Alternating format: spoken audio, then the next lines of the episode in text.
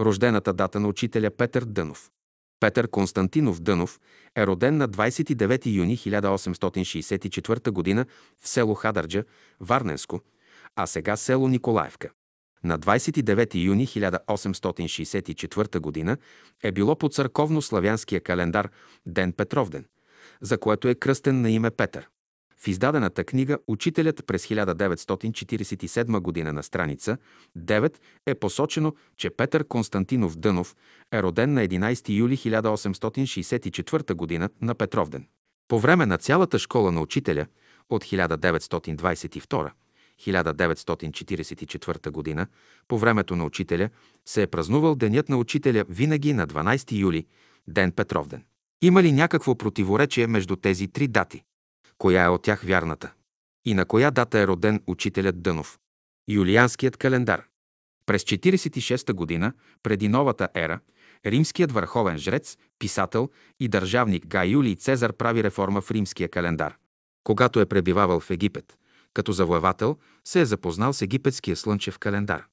Разработката е направена под ръководството на египетския астроном Созиген. Същността се изразява в това, че като основен факт е било прието преместването на Слънцето сред звездите. Созиген разделил годината на 12 месеца. Средната продължителност на юлианската година е 365 дни и 6 часа, но тази стойност е по-голяма от тропичната година с 11 минути и 14 секунди. Затова за 128 години се натрупва грешка, равна на 24 часа. Затова не е много точен, но е много прост и достъпен за употреба. Затова три поредни години календарът е бил с 365 дни, а на четвъртата година е с 366 дни, която е обозначена като високосна година. През 325 година бил свикан Никейският църковен събор, който приема за целия християнски свят юлианския календар за употреба, според който пролетното равноденствие е било на 21 март.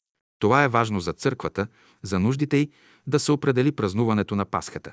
Но до 1600 година се натрупала грешка с 10 дни повече, защото на 128 години той натрупва един ден в повече. На събора в Константинопол през 1583 година е призната неточността на юлианския календар. Това довело до големи затруднения при определене денят на Пасхата, т.е. до Възкресение Христово или Великден. Григорианският календар. Поправката се извършва от папа Григорий VIII 1520-1576. Той приема проекта на доктор Луиджи Лилии 1520-1576 година. Папата издава специална була, която датите се преместват с 10 дни напред и вместо 5 октомври се приема 15 октомври 1582 година. Поправя се грешката, посочена от Никейския събор през 325 година и пролетното равноденствие е отново на 21 март. Но как да се запази пролетното равноденствие да бъде винаги на 21 март?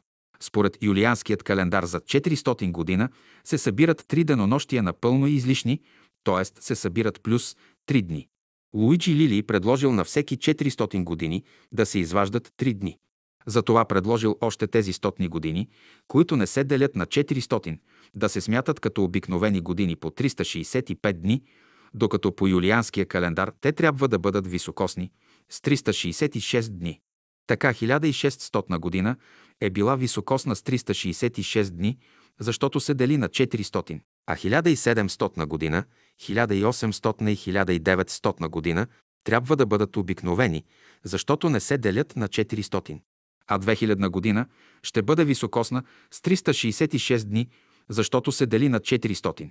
Така за 400 години, започвайки от 1600 година до 2000 година, ще се изпуснат тези три излишни дни и пролетното равноденствие ще си запази своето място.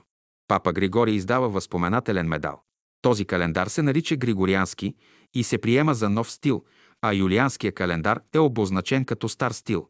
Стар – юлианският календар и нов Григорианският календар в България. След освобождението на България от турско робство през 1878 г. е прият за ползване юлианският календар или старият стил. Всички църковни празници се изчисляват по юлианския календар. На 31 март 1916 г. е въведен задължително в България Григорианският календар, като от 31 март 1916 г. датите от календара се преместват напред и стават 14 април 1916 г. преместват се с цели 13 дни. А защо с 13 дни?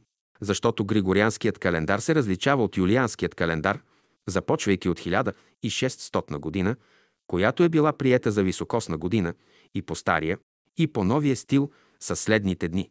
От 5 октомври 1582 г. до 29 февруари 1700 г. Поправка с плюс 10 дни. От 1 март 1700 г. до 29 февруари 1800 г. Поправка плюс 11 дни. От 1 март 1800 г. до 29 февруари 1900 г. Поправка с плюс 12 дни. От 1 март 1900 г. до 29 февруари 2000 г. Поправка с плюс 13 дни. От 1 март 2000 г. до 29 февруари 2100 г. Поправка с плюс 13 дни, защото се изпуска един ден, 2000 се дели на 400 и става високосна с 29 дни, според правилото на Луиджи Лили. Как се изчисляват датите на лицата, родени по стари юлиански стил, в новия григориански стил? Лицето, родено през годините от 1800 година до 1900 година, за да се превърне рождената му дата от стария юлиански стил в новия григориански стил, се осъществява, като се прибави към рождената му дата числото 12. Петър Константинов Дънов е роден на 29 юни 1864 г. по юлианския календар. Стар стил, а да се преведе рождената му дата в Григорианския календар или нов стил се прибавят 12 дни, което се равнява на 11 юли, понеже юни е съставен от 30 дни. Или 29 плюс 12 е равно на 41 минус. 30 дни от месец юни е равно на 11 дни от месец юли. Но тази дата, 11 юли, се отнася само до 1900 година, ако на Петър Константинов Дънов е трябвало да се изчислява рождената дата по Григорианския календар до 1900 година, то рождената му дата е трябвало да бъде 11 юли. Да, но до 1900 година в България е на употреба юлианският календар и така поправка не може да се направи. Тази поправка е влезнала в сила чак през 1916 година, когато влиза в употреба в България Григорианският календар. От тогава започва да се изчислява по новия стил, като към датите от стария стил Юлианският календар се прибавят вече 13 дни. А защо 13 дни? Защото, съгласно горната схема, от 1 март 1900 година до 29 февруари 2000 година, поправката към юлианския календар се извършва, като се прибавят 13 дни. Петър Константинов Дънов е роден на 29 юни 1864 г. по юлианския календар и да се преведе в новия стил след 1916 г. трябва да се прибавят 13 дни. А това прави 42 дни и като се извадят 30 дни за месец юни, то за месец юли остават 12 дни. Така рождената дата се премества на 12 юли. По времето на цялата школа учителят Дънов празнува своят рожден ден на 12 юли, което е било и денят Петровден.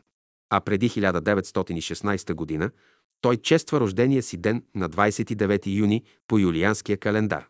Бяхме поставили въпроса, коя от тези дати е вярна като рождена дата на Петър Дънов. 29 юни, 11 юли или 12 юли. Рождената дата на Петър Константинов Дънов е 29 юни 1864 г. по юлианския календар, ден Петровден. Тази дата е вярна, ако се изчислява по юлианския календар. Понеже в България се въвежда Григорианският календар през 1916 година. И след направената поправка към юлианския календар се прибавят 13 дни и рождената дата се премества от 29 юни на 12 юли. По времето на цялата школа учителят празнува рождения си ден на 12 юли, който е също Петров ден. Това е било денят на учителя. На този ден има тържествен обяд и вечерта са празнували с изнасене концерт в салона на изгрева. Учениците на школата сутринта са отивали и са целували ръка на учителя. Ако този ден, Петров ден е в неделя или в дните на школата, сряда за общия окултен клас или петък за младежкия окултен клас, тогава учителят държи своята редовна беседа. Било е празник не само на учителя, а и на школата. Затова рождената дата на учителя по стария стил, юлианският, е 29 юни 1864 г., а по новият стил – Григорианският, е 12 юли 1864 г., така че рождената дата на учителя е 12 юли за това столетие. От 1900 до 2000 година. Тази дата, 12 юли, трябва да остане като рождена дата на учителя, защото на нея се е празнувал рождения ден на учителя по време на школата на Бялото братство от 1922-1944 година. Освен това, при преизчислението на датите от 2000 до 2100 година също трябва да се прибавят 13 дни към юлианския календар, така че следващият век също няма да се промени тази дата. Датата 12 юли няма да се промени от 2000 до 2100 година, така че в разстояние на 200 години датата 12 юли за рождена дата на учителя ще остане, която се е празнувала по времето на школата на учителя. Датата 12 юли като рождена дата на учителя през 1864 година трябва да остане като такава не само до 2100 година, но и за следващите векове и хилядолетия. А защо ли? По този начин ще се определи трайно и постоянно рождената дата на учителя, която е била рождена дата на учителя по време на школата 1922-1944 година и е била денят на учителя. Денят на учителя е 12 юли за школата на учителя. Тя трябва да остане за следващите векове и хилядолетия. И да бъдем най-точни, ще кажем, че Петър Константинов Дънов е роден на 29 юни 1864 г. по юлианския календар или на 12 юли 1864 г. по григорианския календар. Събота – Ден за Господ. Според писанието, Бог сътвори света в 6 дни и почива в седмия ден. А това е събота и означава почивка. Тя произлиза от еврейската дума шабат, което значи почивка. Евреите са празнували съботния ден от петък вечер до събота вечер. Помни съботния ден да го осветяваш. Изход, глава 20, стих 8. Второзаконие, глава 5, стих 12. Той се освещава с благотворителност, с молитви, славословия, изучаване на Божието Слово. В този ден не се работи. Събота е ден на Сатурн. През втория век от новата ера римският император Адриан забранил на християните да празнуват в събота. Денят за почивка бил пренесен следващия ден от седмицата, в деня на Слънцето. А това е неделя. През 321 година римският император Константин, след като приел християнството, узаконил неделята от седмицата като държавен празник. Неделята означава ден, в който не се работи. Думата неделя се състои от две срички – не и деля. Деля означава работа, а не деля означава не работя. Учителят по време на школата в съботния ден не е приемал гости и посетители както от изгрева, така и от града. Казвал е, това е ден за Господа. Обикновено е бил в горницата, стайчката си и не е приемал никого. Сестрите са му оставяли блюда с храна, които той не винаги е докосвал. Понякога по спешност и при големи настоявания от нуждающите, той ги е приемал и в този ден, макар че е събота, и е разрешавал някой техен въпрос. Защото и Христос казва, че Син Божий е господар и на съботата. А учителят е господар не само на съботата и неделята, но и на цялата седмица. Денят неделя, Възкресение. Неделята е бил празник на първите християни, понеже Синът Божий Исус, след разпятието на кръста и след полагането му в гроба, възкръсва в събота срещу неделя. Според евреите събота е бил почивен ден и в него не се работи. А неделята е бил първият ден от седмицата. Първите християни започват да се събират всяка седмица в неделя. Първият ден след съботата за молитви и да пресъздават всяка седмица Господната вечеря и да преломяват хляба за Пасхата Господня. Така неделята е определен за Господен ден. По времето на учителя, всяка неделя от 10 часа той държи своите неделни беседи още от самото начало. От 1912 година той започва да държи редовни неделни беседи от 10 часа, които са стенографирани и отпечатани. По време на школата от 1930 година той започва да държи утринни слова, всяка неделя от 5 часа сутринта. Неделята става празничен ден на школата. Сутринта от 5 часа утринни слова, след това паневритмия на поляната, от 10 часа неделна беседа, от 12 часа тържествен общ обяд, след което е следвал концерт. Неделята е ден на Слънцето. Неделята е ден на възкресение на Словото на Учителя, защото той тогава държи по две беседи. сутрин от 5 часа и друга от 10 часа. Ето какво казва той на събора през 1921 г. в град Велико Търново, което е отпечатано на страница 53 и 54, беседи, обяснения и опътвания. Мото. Господи на любовта, Ти си изпълнението на всичкия закон вътре в нас. Ти си радост на всички от сега за през всички векове. Това ще бъде мотото, което ще произнасяте всеки неделен ден сутринта през цялата година. И то преди почване на молитвата. Този закон е много естествен. Кога иска детето хляб от майка си? Нали след като се събуди? Значи това е една просба. Мотото е свързано с молитва. Не може без молитва. Значи молитвата считаме като връзка, която ще ни съедини с Бога. Ако няма любов, не можем да произнасяме това мото. Ние може да го произнасяме сутрин, на обяд и вечер преди молитва, но само неделен ден. Абсолютно никакво отклонение, това или онова, нищо повече. Само три пъти и то само неделен ден. Сега нека се разберем. Като казвам неделен ден, той е ден на почивка. В света има само един неделен ден. Под неделен ден разбирам само деня, когато сме в закона на любовта. Само тогава имаме право да произнасяме това мото. А друг ден даже да иска човек да го произнесе, не може. Вечерно време не се чете на тъмно, нали? Чете се на светло. Неделята подразбирам само вътрешния закон, той е денят на любовта и на почивката или съботния ден, а всички други дни са разклонения на този ден. Те са части от този ден. В неделята учителят не е правил екскурзии и не е излизал с приятелите на Витуша, поради това, че е неделен ден. Това е денят на любовта и ден на възкресението на Словото му. Обикновено, когато приятелите са купували билети за концерти в града на гастролиращи наши и чужди музиканти, вечерта са били в концертната зала, отначало в домът на офицера на улица, цар Освободител, а след това в зала България. Екскурзиите са били правени обикновено всеки четвъртък до Витуша. Денят на пролетното и есенното равноденствие. Траекторията на видимото движение на Слънцето, което се върти от запад на изток в същата посока, както и Земята, се нарича еклиптика.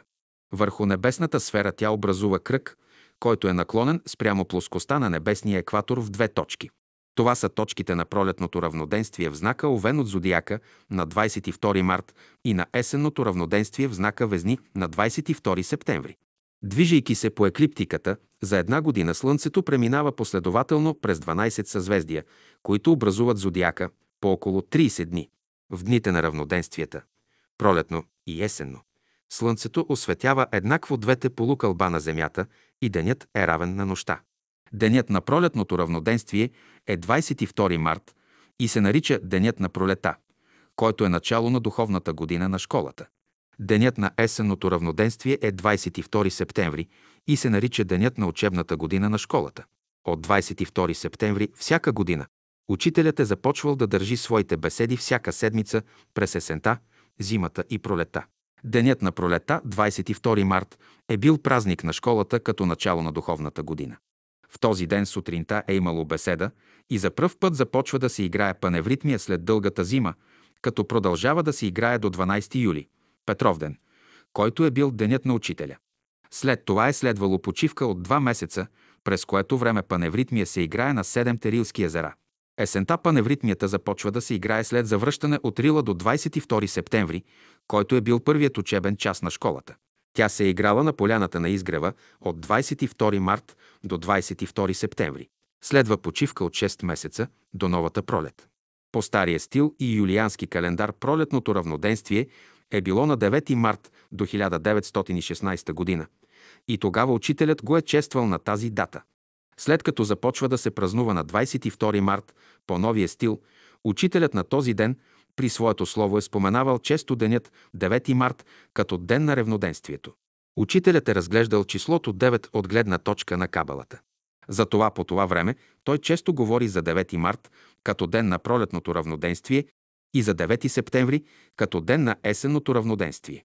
Но след отварянето на школата през 1922 година, учителят започва да ги чества така, както са приети по официален път 22 март и 22 септември. Ето защо тук поместваме слово на учителя за Деня на равноденствието. 9 март. 22 март 1920 година. Ден на равноденствието. 9 март е символичен ден. Символът придобива значение само когато се изтълкува и разбере вътрешния му смисъл. 9 март е ден на равноденствието. Ако се каже просто 9 март или равноденствие, няма смисъл. Преданието казва, че 9 март е ден на равноденствието, когато човек е бил създаден, т.е. роден, този ден бил петък. И тогава имало равноденствие.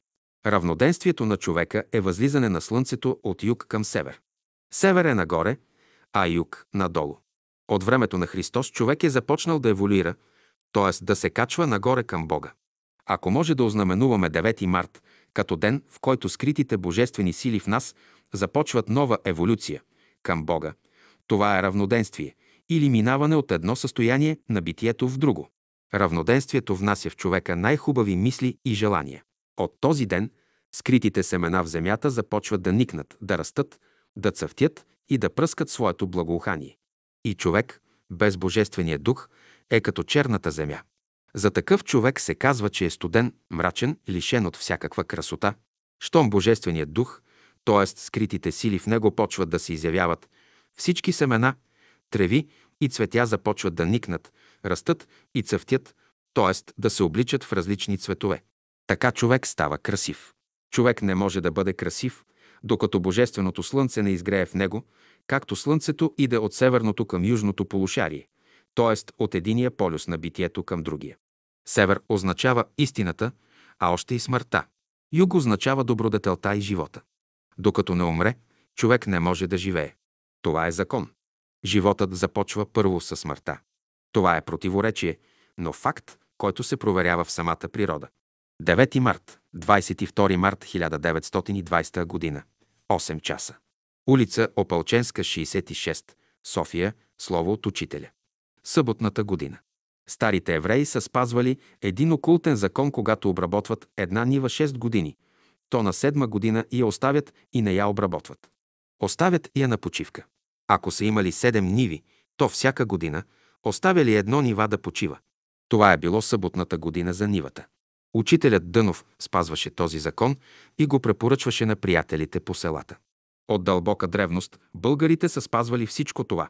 На всяка седема година оставяха нивата да почива, не я съдяха, а само есента я изораваха и я оставяха да почива. Казваше се угър. На следващата година я наторяваха с тор от животните и я посяваха с жито. Този бит и този живот населените ние го заварихме и го видяхме. А всички се ползваха от благодата на съботната година. Вергилий Кръстев